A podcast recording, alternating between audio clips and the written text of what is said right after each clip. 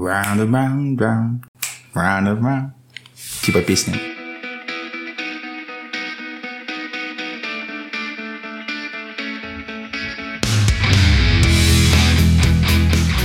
Все, мы поехали.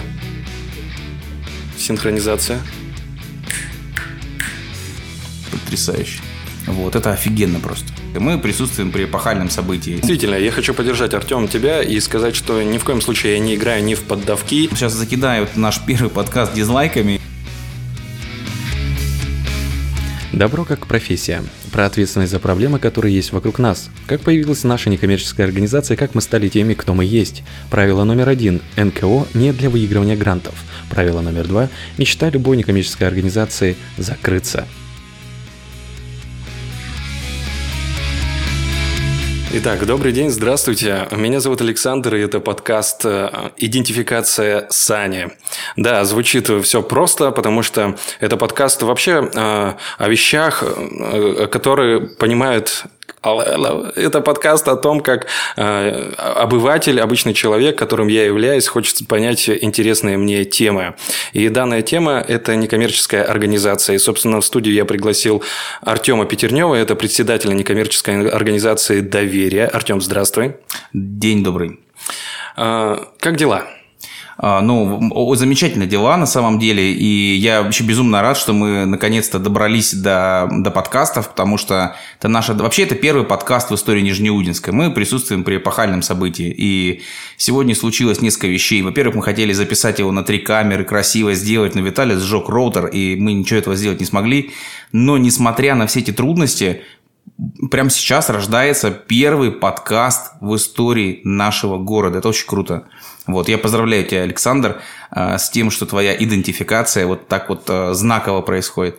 Поэтому у меня, конечно, крутое настроение. А во-вторых, э, во-вторых, почему оно крутое? Потому что наша давняя мечта была рассказывать о некоммерческих организациях всем жителям нашего города и тем, кто вдруг случайно наткнется на наш подкаст где-то, не знаю, где это может произойти, но наткнется. а, и это была наша давняя мечта. И вот теперь мы начнем, а, и ты будешь узнавать, э, а я хочу сообщить всем, кто нас слышит, э, видит э, и чувствует.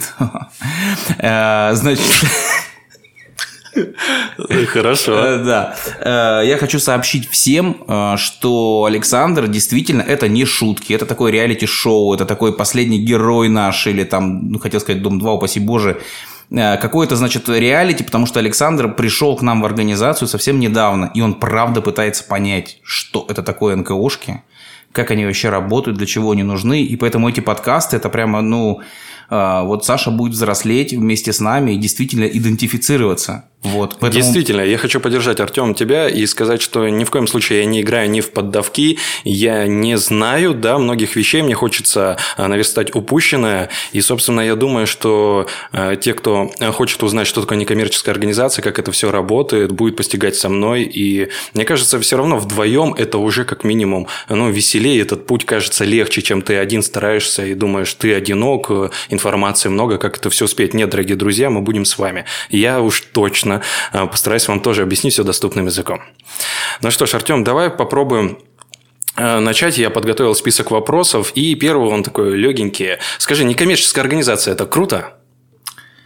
А, ну, как легенький вопрос. Ты знаешь, вообще меня пугает тот факт, что ты подготовил вопросы. Я думал, что мы просто поговорим, а тут прям вот так все серьезно. А, это очень круто, потому что а, ты знаешь, вот есть люди, которые занимаются там, варят сталь. Да, есть. Э, сталевары. Такой парадокс. Есть люди, которые водят машину там э, по маршруту, там автобус, например. Это их профессия. А есть люди, для которых профессия профессионально делать добрые дела. Прикинь? Угу. То есть это их профессия. Э, это невероятно круто, потому что это первая причина, почему это круто НКОшка. А, ну, э, я имею в виду, конечно, ну, правильные НКОшки. То есть, э, ну, у нас э, закон так устроен, что там школы могут быть некоммерческими организациями, там есть одножки, там частные детские сады, там разные есть формы. Я говорю именно об общественных организациях, а, таких как наша, и еще там порядка Слушай, сейчас вот я, может, навру, я, честно говоря, не, давно не смотрел, но я думаю, чуть меньше 200 тысяч. Потому что они сейчас немножко снизились, количество НКОшек в России. 200 тысяч, представляешь, организаций, которые профессионально занимаются добром. Вот, это офигенно просто. А, ну, я не говорю, что там лить сталь – это хуже дело. А, это тоже очень важно, но прикинь, ты встаешь, э, приходишь утром на работу mm-hmm. и думаешь, а сегодня я буду делать добро. Это очень круто. Вот. Во-вторых, Почему это круто? Потому что мы э, на таком, знаешь, подсознательном генетическом уровне, к сожалению, многие привыкли, что наши проблемы – это не наши проблемы. Ну, то есть, э, там вспоминаем разных футболистов в связи с этим. Сейчас, кстати... Что происходит? То есть, многие считают, моя хата с краю и все. Ну, вот смотри, э, дело в чем. Э, у меня был пример э, в моем дворе, где я живу, на спутнике. Была яма. Выходишь с подъезда и яма. И, а в подъезде, вот смотри, 4 квартиры на каждом этаже. И 5 квартир. И это сколько-то квартир, потому что я плохо считаю. У меня в организации есть бухгалтер. Я плохо считаю. Сколько, 20, да? Ты тоже плохо Я не бухгалтер, да. А, да. А, в общем, э, некоторое количество квартир. И э, эту яму никто не засыпает, и все вот эти вот жильцы ходят и жалуются. Типа, э, ну, надо написать письмо главе. Че тут нам не придет, не закопает яму? А потом, ну, слушай, что главе писать? Надо писать президенту, там, Пангимуну, не знаю, кому еще. Надо, кому-то надо написать.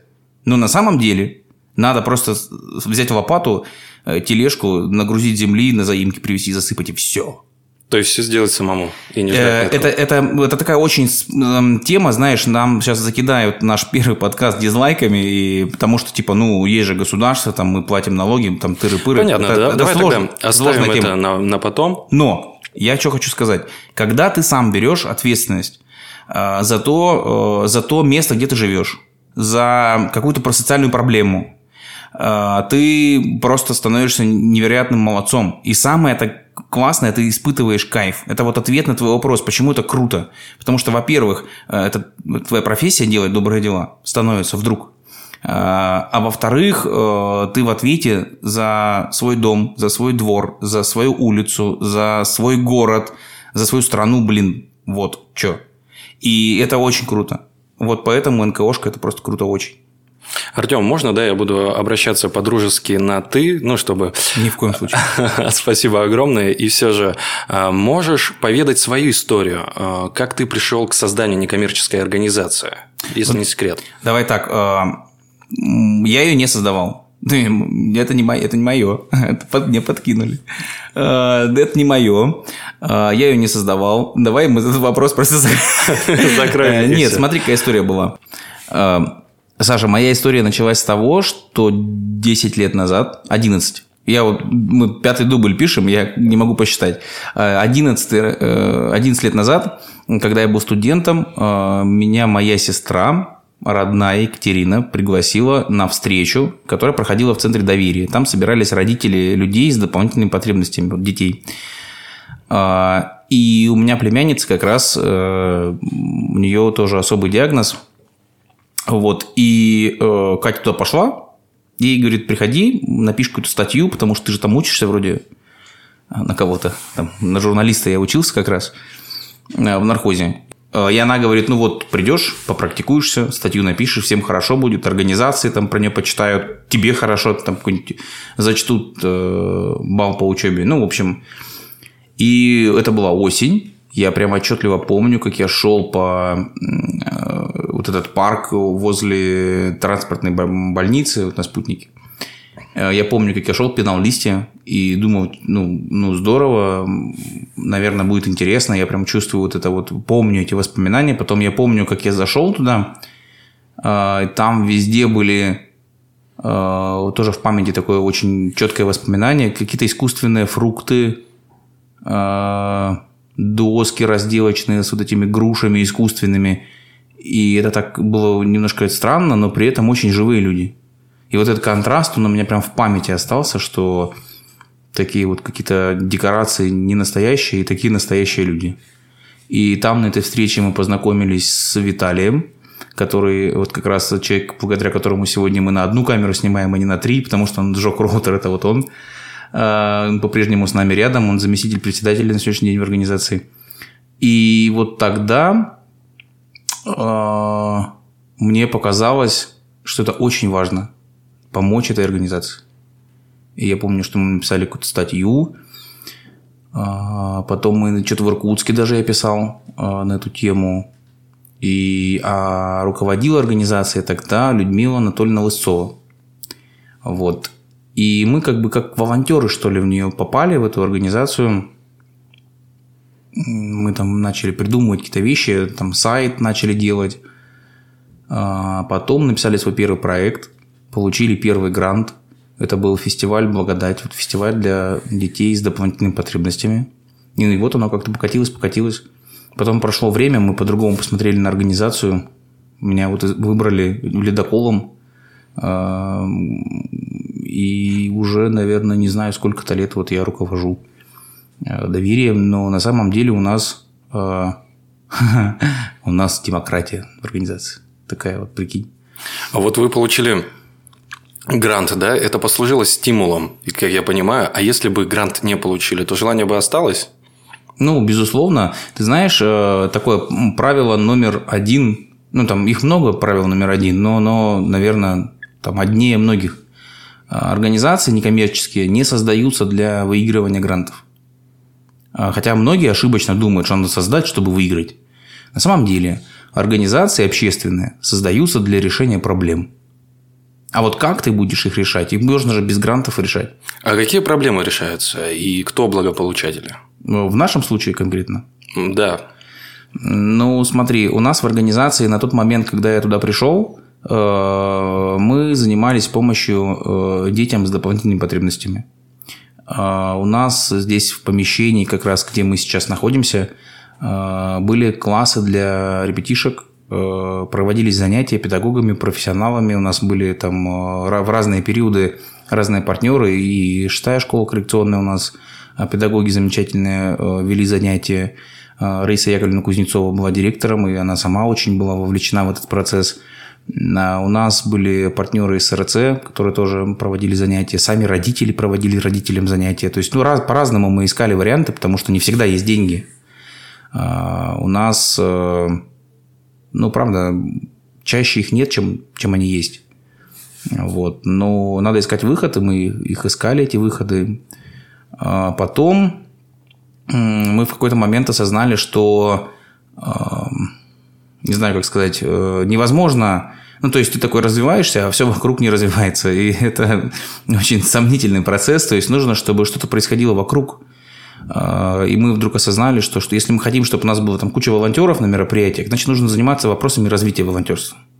Тогда мы придумали там совместно с э, районным центром народного творчества, длинное название, там РЦНТЭД, угу. районный центр народного творчества и досуга. Вот. А, там есть отдел по работе с детьми и молодежью. И вот вместе с этим отделом мы придумали волонтерский лагерь. И так мы стали развивать волонтерство. А потом у нас была ситуация, когда мы осознали, что а, нужна системная поддержка некоммерческих организаций в городе и в районе. Потому что у нас куча проблем. А чтобы эта системная поддержка появилась, ну мы же не можем одни прийти и сказать, слушайте, у нас у некоммерческого сектора проблемы. Ну, ну правда, мы одни. И тогда мы задумались, что нужно развивать другие НКОшки. И у нас появился, мы гражданский форум проводили, а, мы обучающие курсы для других НКОшек проводим.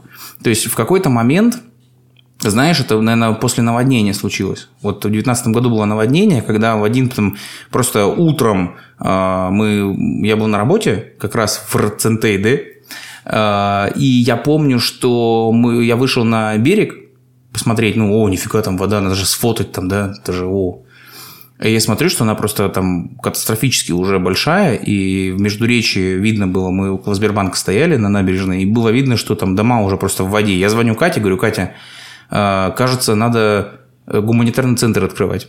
И она мне в это же время говорит то же самое, вообще параллельно. И мы бросили все, мы приехали сюда, открыли в день наводнения первый официальный гуманитарный центр в городе. Отработал 10 суток, 10 суток без передышки вообще.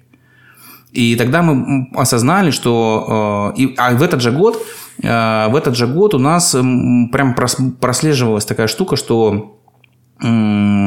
Ну, это и раньше прослеживалось, но в этот год было просто очевидно, э, что появились ведь в детских садиках группы для, людей, для ребят с инвалидностью, в школах классы, шестая школа ребят набирает. И мы поняли, что это, знаешь, это правило номер два. Вот мы говорили про правило номер один какой-то, там время назад. А я вот еще хочу сказать про правило номер два. Мечта любой организации некоммерческой – закрыться. Почему? Потому что ты работаешь для того, чтобы решить проблему. И на самом деле больше всего на свете ты хочешь, чтобы эта проблема решилась. А, а значит, ты хочешь закрыться. Это такой прикол. Ну, то есть, э, каждая НКОшка, если она осознанно работает, если у нее есть миссия, есть видение, если она знает, к чему она идет – то есть, если она профессиональна, она двигается к тому, чтобы закрыться. То есть, если ты решаешь проблему там, отсутствия воды там, в каком-то дворе и создаешь там организацию для этого, и раз, и вода появилась, и все, тебе больше незачем жить. Как организации, ты, ты миссию свою выполнил, ты вообще молодец. И... То есть мы, извини, то есть мы понимаем, что НКОшка, она может быть как долгосрочной, так и кратковременной. Ну... Или же нет? Там, наверное, уже человек понимает, ага, проблему решили, а дома мне сидеть не хочется, давай-ка мы еще будем решать другую проблему. Вот как раз с нами это же и произошло. То есть мы э, осознали, что у нас там по 16 детей было в то время, когда не было классов вообще для людей с инвалидностью. А тут вот раз, и их стало совсем мало, 5, 3, и мы увидели, что эта проблема уже не такая острая. Конечно, она осталась. Конечно, мы никуда от ребят не, не откажемся и будем продолжать работать. Если к нам будут приходить, мы будем помогать, безусловно. Но мы увидели, что наши возможности намного шире. И наводнение показало, что мы мобильно включились и создали гуманитарный центр, например. Что мы делаем там благотворительную ярмарку, то есть ивенты. А, ведем вот эти курсы обучающие, сейчас пишем подкасты, там делаем передачи, что еще. То есть мы можем больше. И у нас случилось это переосмысление, мы увидели, что эта проблема, она уже спала, и выбрали для себя другую проблему. И сказали, ну окей. И мы прям изменили устав. То есть э, это перерождение. И все организации переживают это. Любая организация, вне зависимости, там, некоммерческая, она коммерческая, э, бюджетная, все равно это все циклично, и мы когда-то сталкиваемся с э, ну, вот, ты либо переродишься, либо будешь буксовать. Мы вот решили переродиться и чуть-чуть немножко вот изменились.